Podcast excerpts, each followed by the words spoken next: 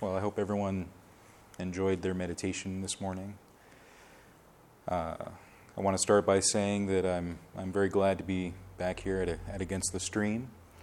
For some of, for some of you came in uh, a little, little into the meditation, I had said that the last time I'd been here was on uh, New Year's Eve that morning. I, I, gave a talk then, and I was, I was very glad to, to give that talk because many years ago I'd been at Against the Stream as, as a student, and then to come back as, as a Dharma teacher and, and be able to contribute on the other end of that was, was just so delightful. And so I'm glad to be back again.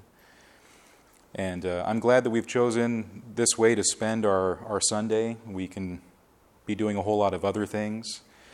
Uh, last week, I was speaking at my temple, the International Buddhist Meditation Center. And uh, because of the way the, the name sounds, I made a joke how we all could have been at the International House of Pancakes instead. And, you know, that seemed to have gone over pretty well. I got a couple chuckles. So, uh, as I was beginning to get ready to speak right now, I wanted to get more comfortable and start rolling up my sleeves and was going to undo the buttons of my shirt right here, my, my overshirt here. And then I realized that, first of all, I wouldn't really have a convenient place to put my microphone, but I also would have been showing my sweet Superman t shirt. And, uh, and then I, I thought very quickly about how uh, these days Superman is a, is a bit boring for a lot of people. If they're, if they're even DC fans to begin with, they're usually uh, much more fond of, say, Batman, right? Uh, and I thought, I was thinking back to uh, when I first began to like Superman. He's actually my, my favorite superhero, which a lot, of, a lot of people scoff at. But I started liking Superman when I was about five years old, which incidentally is about the same age when I started wearing glasses. And uh, I think that might be part of the reason because there was a superhero who wore glasses. And so, you know, at a time in my life when I was beginning to be teased, you know, being called Four Eyes and nerd and goggles and all this, there was this guy, Clark Kent, that would also get teased and ridiculed and be thought of as a nerd, and no one really knew how awesome he was behind those glasses. And I think, you know, when you're that kind of kid, you know, you're, you're a little pudgy, kind of nerdy and everything, you're wearing the glasses, uh, you, you seek out ways to, to feel empowered. Superheroes is definitely one way. Another one, and the, the topic for today that I sought out was magic. And it, it's kind of an odd topic.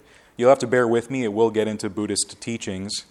But uh, my background, along with Buddhism, also delved pretty deeply into, into paganism. And so, what I'm going to do is I'm going to build on this concept of magic that I, did, that I was you know, experimenting with in, in paganism, and then and see how I can talk about the magic we might find on the Buddhist path. A very different kind of magic. So, I first started delving into what might be called the supernatural probably in third grade. Before then, I was not into books, not at all, not even kind of. In fact, I was even like in the slow readers group. Like all the smart kids got to read in the morning, and then all the other kids, like me, had to read in the afternoon with the simpler books. But there was one weekend I was visiting my grandparents, and uh, we had to go to the grocery store, and you know, they had all the, the paperbacks, all the cheap ones there. And I found this one book, and it's kind of embarrassing but it was called The Little Vampire in Love. I don't know what it was about it that caught my interest. I think it was these cool little kid vampires on the cover, but I was into it. I just decided to turn to my grandpa and say, I, I want to buy this book. And he says, Really? And of course, this whole conversation was in Spanish. My grandfather's from, from Colombia. But yeah, he, I said, I want this book. And he said, Okay. And so that, that evening that I was, I was spending with them, you know, they were watching, I think it was Saturday, so it was probably Sábado Gigante on Canal 34, if you know. Univision, yeah. And uh, that's, that's a big variety show with the host, Don Francisco, a cool guy. And uh, has all sorts of zany things going on. But I sat there and I started reading this book, and it was the first book I really got into, and it was all filled with vampires and magic. And I ended up finding out that it was a whole series of books, The Little Vampire. It's about this little kid, Tony, in England, and he ends up making, I think, I think it was England, it's definitely the UK, and he makes friends with this little vampire named, I think, Rudolph. right? Kind of a weird name. And uh, I became a, a, little infatuated with one of the characters. It was actually Rudolph's sister, Anna. And in that particular book, she finally got her fangs. That was a big deal, guys. You don't, you don't know. And, uh, and so that was my, my first taste of like supernatural stuff. And so I started reading a lot of books that dealt with like, you know, dealt with sorcery and, and magic and, and wizards. And that seemed really cool too because, I mean, wizards, I mean, they're, they're like the most powerful nerd imaginable. They just sit around reading scrolls and books all the time, and they definitely need glasses. They're reading by candlelight. You know, your eyes get tired. And so I, I really got into the, these ideas. And I really wanted all this stuff to be real because that seemed way cooler than the reality I was living in. And it's not that I had a bad life. You know, I was a kid living in the suburbs of Arcadia. My parents made a bunch of money. I had everything I could possibly want. And even at that age, I could still feel some kind of dissatisfaction. And I think that's why a lot of us are called to Buddhism or any contemplative path anyway. It doesn't really matter at what age in our life. At some point, we start feeling this dissatisfaction with things. You know, what the Buddha would call dukkha, you know, in, in Pali. And this dissatisfaction can settle in in everyone and anyone because it's the nature of samsara. And I didn't know any of that then. I just knew that I really wanted to be a wizard. I wanted magic powers, and I was watching martial arts movies and seeing them shoot energy stuff out of their hands, and I wanted that too. And I'd see that stuff, and I thought, hey, look at that. All these guys, these awesome warriors, are Buddhist, you know, because they would go to Buddhist temples and they do the stuff in the movies, and then they would totally kick ass for like the next half hour, hour of the movie. And that's, that was really cool to me because it was they were really powerful superheroes, but there was this spiritual component. And so I started delving into all of this stuff because I, I was really after that kind of power, the, the cool aspects of it, and, and, and I wanted that, that bit of escape. And I also liked the, the idea behind magic, in that in, say, paganism, you can change yourself and the world around you by doing certain things. You know, you want a little bit of this, you put a certain oil on a candle, you sprinkle some herbs around it, you light it, and stuff happens hopefully, right?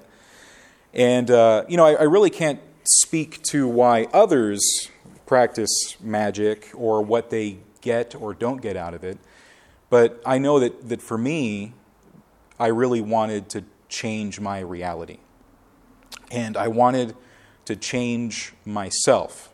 You know, I felt really frumpy and, and awkward and unloved. Part of that was because I got into girls really young and they were not even there yet. And so I felt really ignored and everything. And, and so I, I could escape into fantasy. And then I found out that, like, no, there, there are people who, you know, try to make this a reality. They, they try to practice some kind of magic that might be real and uh, and even even the the East at the time was very mysticized. I mean, so I mean, in the West, it's been that way for a couple hundred years, if not longer. But uh, when I was a kid, you know, uh, there, there, was still the big ninja craze and a lot of stuff about mysticism in the East. And um, I ended up picking up this this one book called Way of the Peaceful Warrior, and some of you may have read that. And that one, man, that has everything in there. There's meditation, there's Tai Chi, there's yoga. And it was written in a time when a lot of that stuff wasn't very well known. I think was, the book was written maybe in the 70s, maybe early 80s, but I found it much later. And that book was just so cool to me because here was this awesome teacher, which the main character, Dan, names Socrates because the teacher is so mysterious he won't tell him his name. So he has to create one for him, and he chooses Socrates. And Socrates is the, the coolest mixture of like Mr. Miyagi and like Obi Wan Kenobi and, and all sorts of really cool stuff. And there's magic and like visions. And I, I got super into it. And it, it was a book that definitely made meditation seem really cool.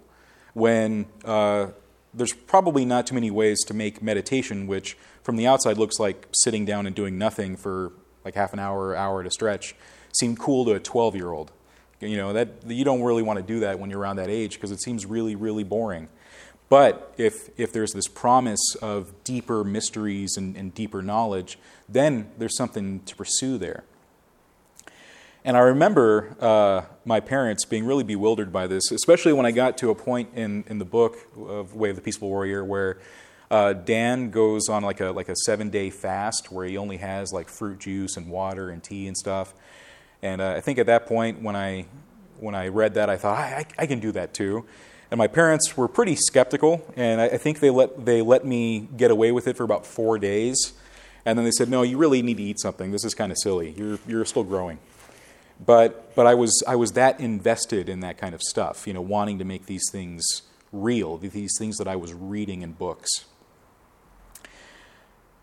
Magic, uh, even more deeply, you know, I at, at, the time this was this was in the '90s, so uh, Wicca was becoming a little more mainstream. You could find books on Wicca like at Hot Topic and like other book, you know, there was like bookstores and stuff like that, and that was interesting too because then you could do all these really cool things. And uh, I did that for a long, a long while alongside meditation because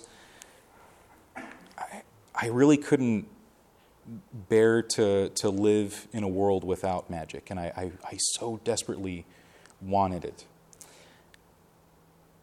But over time, uh, I began to see that there might be a different kind of, of magic in the world. You know, as I kept practicing various religions and reading a lot of fantasy and, and fiction, uh, I, I, kept at the Buddhism, and all those other things began to, to hold my interests less and less because I was finding something more tangible in, in Buddhism, maybe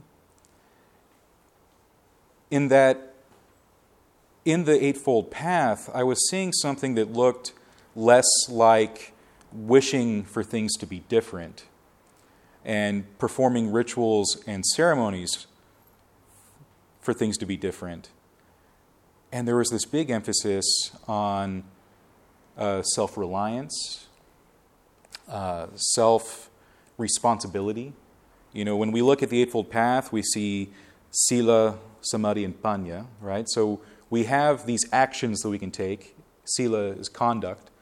So in the Eightfold Path, we have you know, right speech, right action, right livelihood. In samadhi, we have right effort, mindfulness, and concentration. And in Punya, we have right view and right thought. And so rather than than doing these things in the world with various objects and various correspondences and, and all of that, I, I began to get in touch with my body, with, with what the, the Buddha would refer to as the, the six sense doors. So we talk about the, the eyes, the ears, the mouth, the nose, the skin, the mind, all of these senses, you know, because in Buddhism, the mind is also a sense door and all of the various things they come into contact with, you know, sight, you know, touch, taste, smell, you know, thought. These mental objects are also th- something that interact with the mind, the sense of mind. And that was something that I could actually interact with, something that I could actually touch and, and handle and, and see results. So I, I, think that in Buddhism there might be a much m- more meaningful kind of magic to me, a kind of, of alchemy.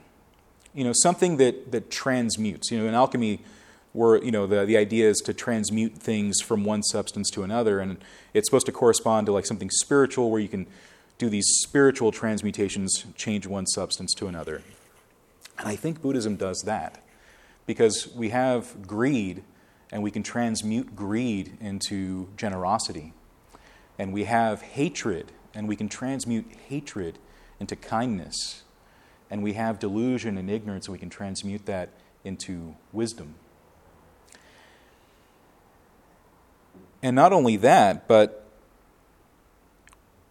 we see that, at least I've seen, that in myself and others, that when the conditions are right, when we've laid down the, the right foundations, these results that you know I was talking about greed into into you know generosity, hatred into kindness, delusion into wisdom. Those changes can seem effortless when the conditions are right, when we've done the work. The beauty of skillful or right effort in, in Buddhism is that it's this, this very delicate balance between discipline and what I might call relaxation. You know, we, we put in this effort, but it's also a relaxing, a, a letting go, a letting be. You know, it's a surrender. That is also an aspect of right effort when we sit down to meditate. So, an example of, of the kind of, of alchemy that I'm, I'm talking about here can be found in the Anguttara Nikaya, that is the, uh, the numer- numerical discourses of the Buddha. Some of you might be familiar with that. And in the numerical discourses, there's the, the book of sixes. And in there, there's a passage to Mahanama. And in that, the, the Buddha is, is talking to someone from the, the Sakyan clan. And this, this person, Mahanama, uh, asks, you know, for someone who's, who's tasted the, the fruit, you know, how, how does one then live? And so, really, he's asking about very likely someone who's a sotapanna, someone who's, who's reached the first stage of enlightenment, a stream enter. So, how does a, str- a stream enter live? You know, how, how does a stream enter practice? And the Buddha responds that such a person often lives and, and reflects on these six things. And so he, he gives these series of six reflections, uh, reflecting on the Buddha, reflecting on the Dhamma, reflecting on the Sangha, reflecting on virtue, reflecting on generosity, and reflecting on the Devas or Devas, deities. And, uh, and so the sixth one often seems weird to, to Westerners, but when you read that one, he's, he's actually getting at uh, the belief in Buddhism that there, there is rebirth, and that all the devas that exist, all of these deities, are really small gods. You know, they, they're just sentient beings that had good enough karma or kamma to be born in, in one of these heaven realms. And so the contemplation for that is, well, you know, I, I myself have, have lived, am living a, a virtuous life, the kind that you know these gods themselves had lived to reach those heavens and so it's it's it's evening the, the playing field there but I, what I will do for you guys right now is, is read the passage that is in regard to reflecting the Dhamma. And so, if you end up reading this passage for yourselves, and it's, it's very accessible at this point, uh, you can buy the book like, like I did, it's like that big, which is why I didn't bring it today, it's on my phone. But there's also places you can find it online. A lot of people like Access to Insight. Uh, I like Sutta Central. These are all websites you can find. Sutta Central is really good. I think it. I'm trying to remember which venerable is running that site right now, and he just did a big overhaul. But yeah, if you go to suttacentral.net, that's a great site, and, and a lot of the translations are on there. But the one I'm going to be reading for you is the one that Bhikkhu Bodhi translated in his book uh, on the numerical discourses. And so the, the Buddha says, again, Mahanama, a noble disciple recollects the Dhamma thus The Dhamma is well expounded by the Blessed One, directly visible, immediate, inviting one to come and see, applicable, to be personally experienced by the wise. When a noble disciple recollects the Dhamma, on that occasion his mind is not obsessed by lust hatred, or delusion. On that occasion, his mind is simply straight, based on the Dhamma. A noble disciple whose mind is straight gains inspiration in the meaning, gains inspiration in the Dhamma, gains joy connected with the Dhamma. When he is joyful, rapture arises. For one with a rapturous mind, the body becomes tranquil. One tranquil in body feels pleasure. For one feeling pleasure, the mind becomes concentrated. This is called a noble disciple who dwells unaffiliated amid an afflicted population. As one who has entered the stream of the Dhamma, he develops recollection of the Dhamma. And I find a few things beautiful about this passage. Firstly, that the Dhamma is directly visible. When we begin turning inward and investigating dukkha for ourselves, we find it. And in seeing it, you know, we have these, these three marks of existence uh, in, in Theravada Buddhism of impermanence, unsatisfactoriness, and non self. These become readily apparent when we begin investigating the contents of our mind, the contents uh, of our body. When we apply an intimate awareness to ourselves, when we investigate, we see these things. They are directly visible. It's not that we have to learn it and trust it by, by faith, we can see. So, to inviting one to come and see applicable, applicable I love because when we see these things, we now then, in the present moment, have a choice. And the Buddha, in, in another discourse, talks about this that when we begin investigating our, our attitudes about things, then we have that freedom to look at those actions that cause more suffering and those actions that alleviate suffering, and we have that choice.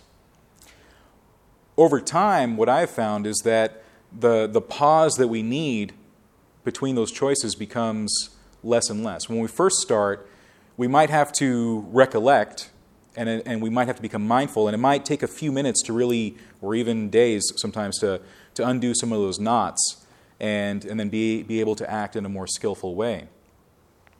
Over time, that change, that, that flip of the switch, seems to happen almost instantaneously. Now, I'm sure if, if you looked at the process, you could stretch it out and see all of, the, all of the steps in that change. But from the outside, we see that rather than responding with hatred and then having to step back and respond again with kindness, we from the outside seem to respond directly with kindness. On the inside, maybe some other things are happening. Maybe there is that, that urge, the, there's the, an arising of that sensation of, of hatred, the consciousness, hatred consciousness comes up. But then we can make that change. Over time, it seems to just be this little puff of smoke. And before anyone can even see that it's there, it's already been blown away by the wind. And all that's there is the kindness. And that's one of the ways I've seen this path to be directly applicable, in that we, we find something that we can do here and now.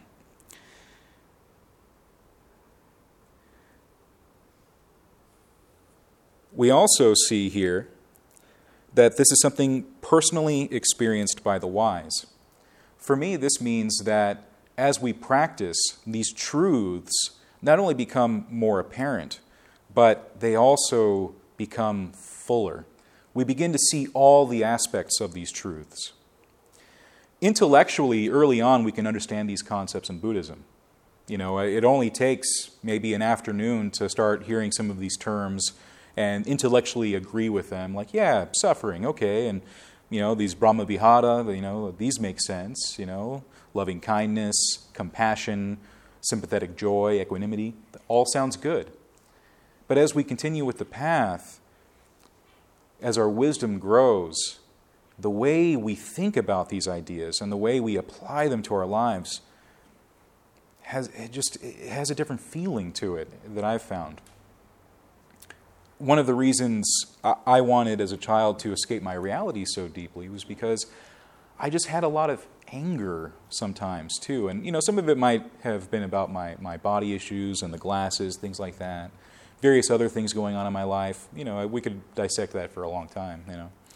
But I, I had this, this anger in me. And what I've seen through my, my time practicing Buddhism is the way my relationship to anger continues to change. Intellectually, of course, very early on in my studies, I learned how anger and hatred can be so damaging you know, we hear from the Buddha that it's like picking up a hot coal and, you know, you're, you're trying to throw it at someone else, you end up burning yourself way before you even get a chance to throw it at them. anger, hatred, it, it damages us. It does us harm. It increases our suffering. Of course, it can also cause suffering for others. It often does.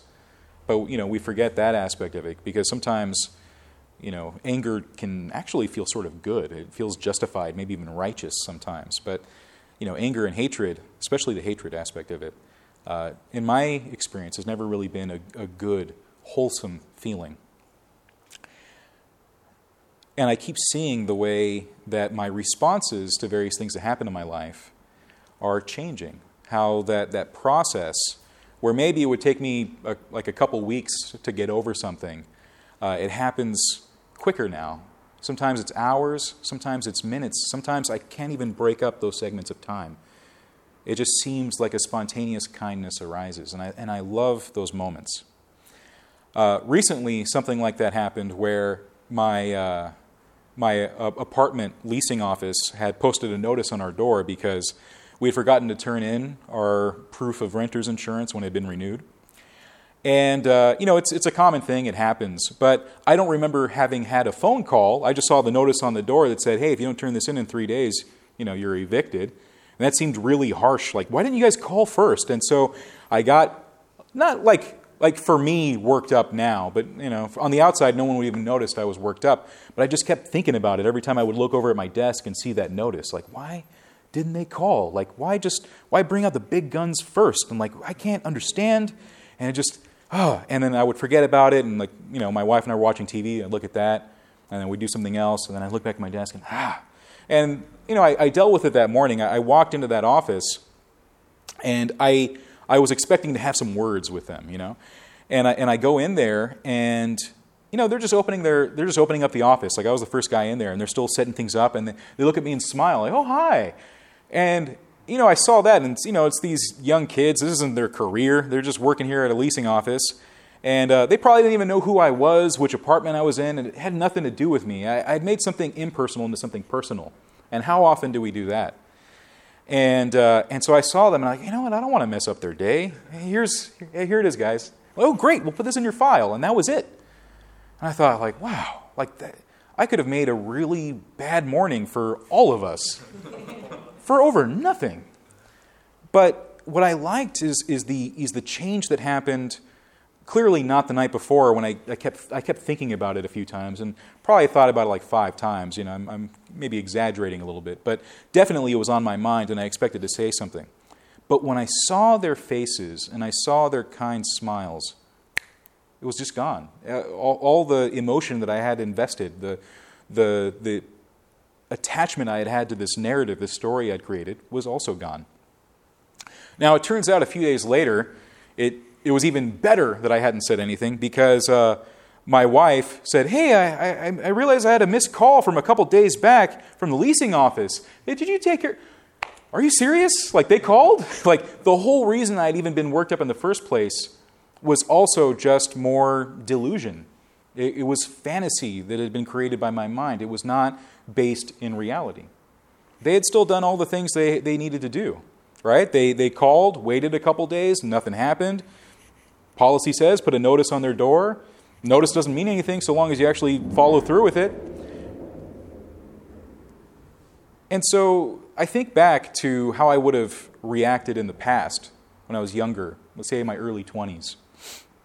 I would have walked in there and uh, I wouldn't have really paused. And I wouldn't probably have bothered to look at their faces and really see them as human, to see my interconnectedness with them, to see how how they might have the same reactions, the same feelings. I would have just blown up at them.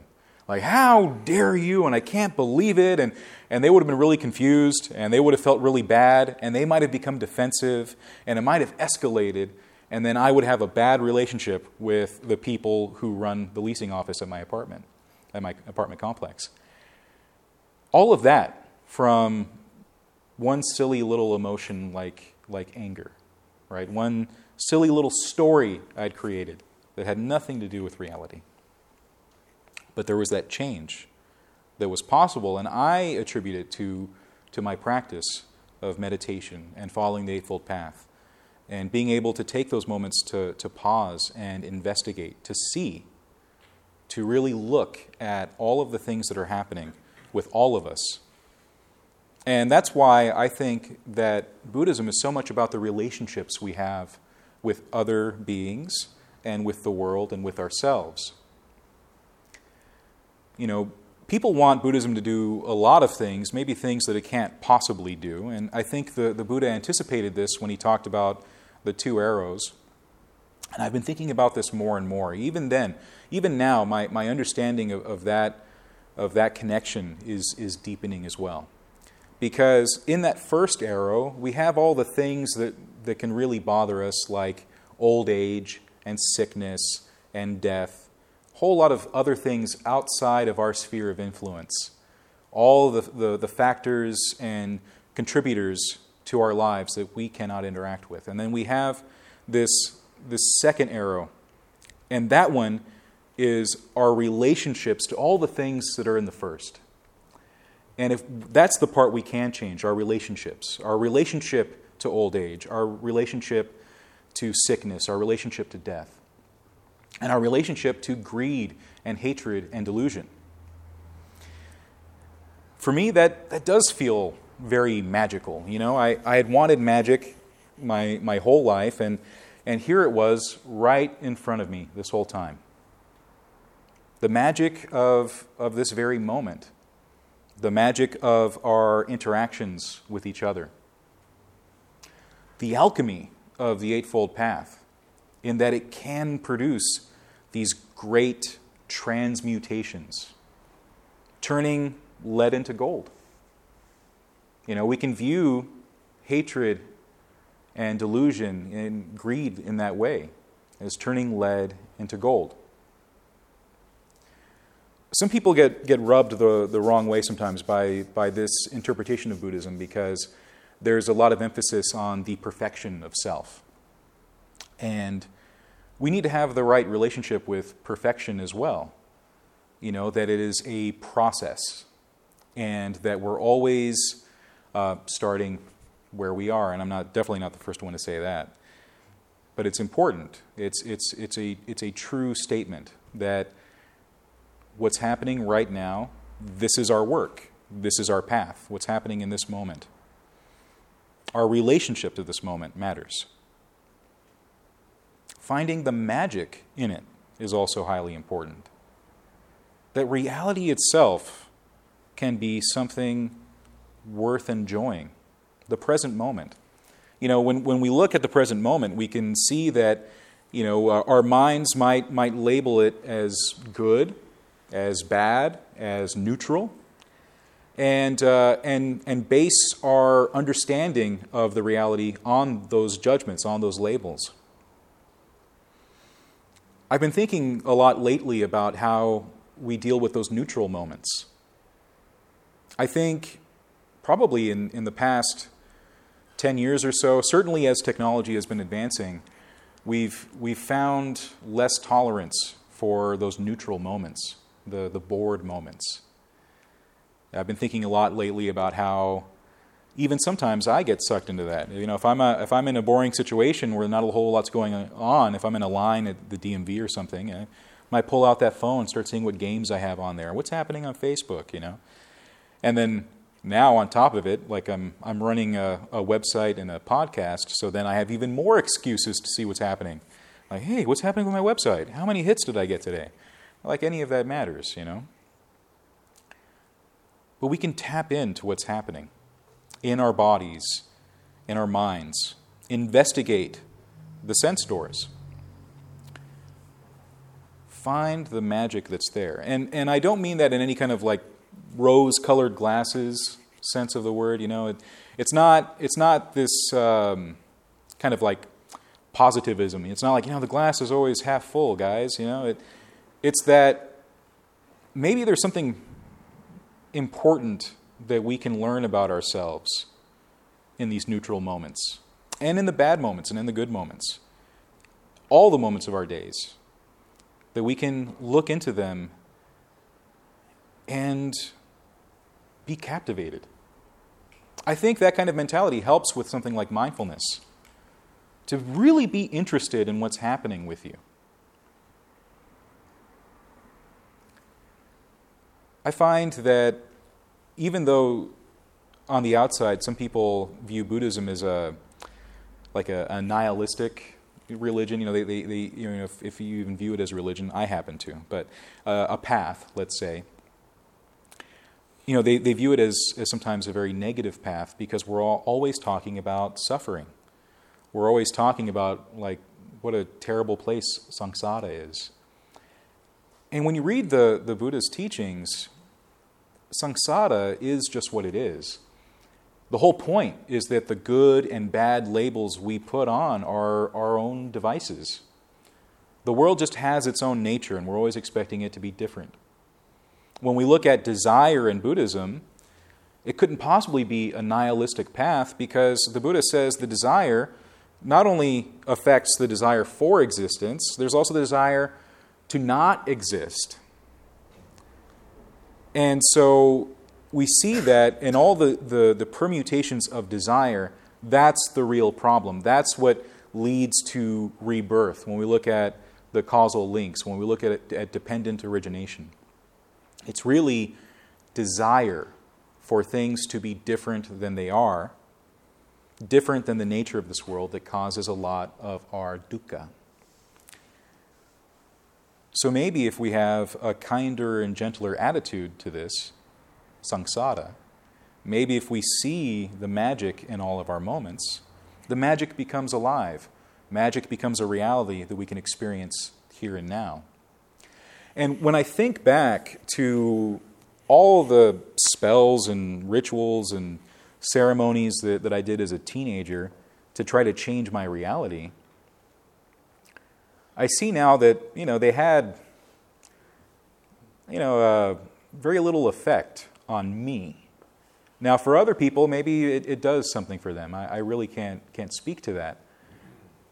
But for me, what I found in Buddhism and what I continue to find every day in Buddhism is so much more than, than anything else I, I've ever experienced. Because rather than needing reality to be different, I can find a deep appreciation for the reality that exists right now. Back at IBMC, my, my temple, I, I gave a talk on cultivating reverence.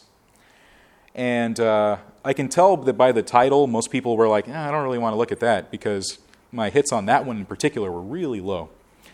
Uh, and I think it's because for people, reverence means something like worship. And I was trying to actually break up that, that notion and, and look at reverence in its other meaning, which is to highly value something, to see the true value of something. And so for me, that's one of the words I love to use in thinking about this present moment and, and thinking about the reality we're living in right now, to hold it with reverence. I love the way that sounds. I, I hope for, that for some of you it, it resonates as well. That we can have a reverential quality to our meditation, reverential quality to the way we live our lives, and even to the suffering that we find there, because at, at the very least, it's an, it's an opportunity to investigate our attachments and our aversions, investigate our delusions, and increase our understanding, increase our compassion, increase our wisdom. So I, I think that's, that's it for me. Uh, thank you so much for listening. I hope you found this talk very helpful. And if not, that's okay. I hope you found it entertaining. Thank you.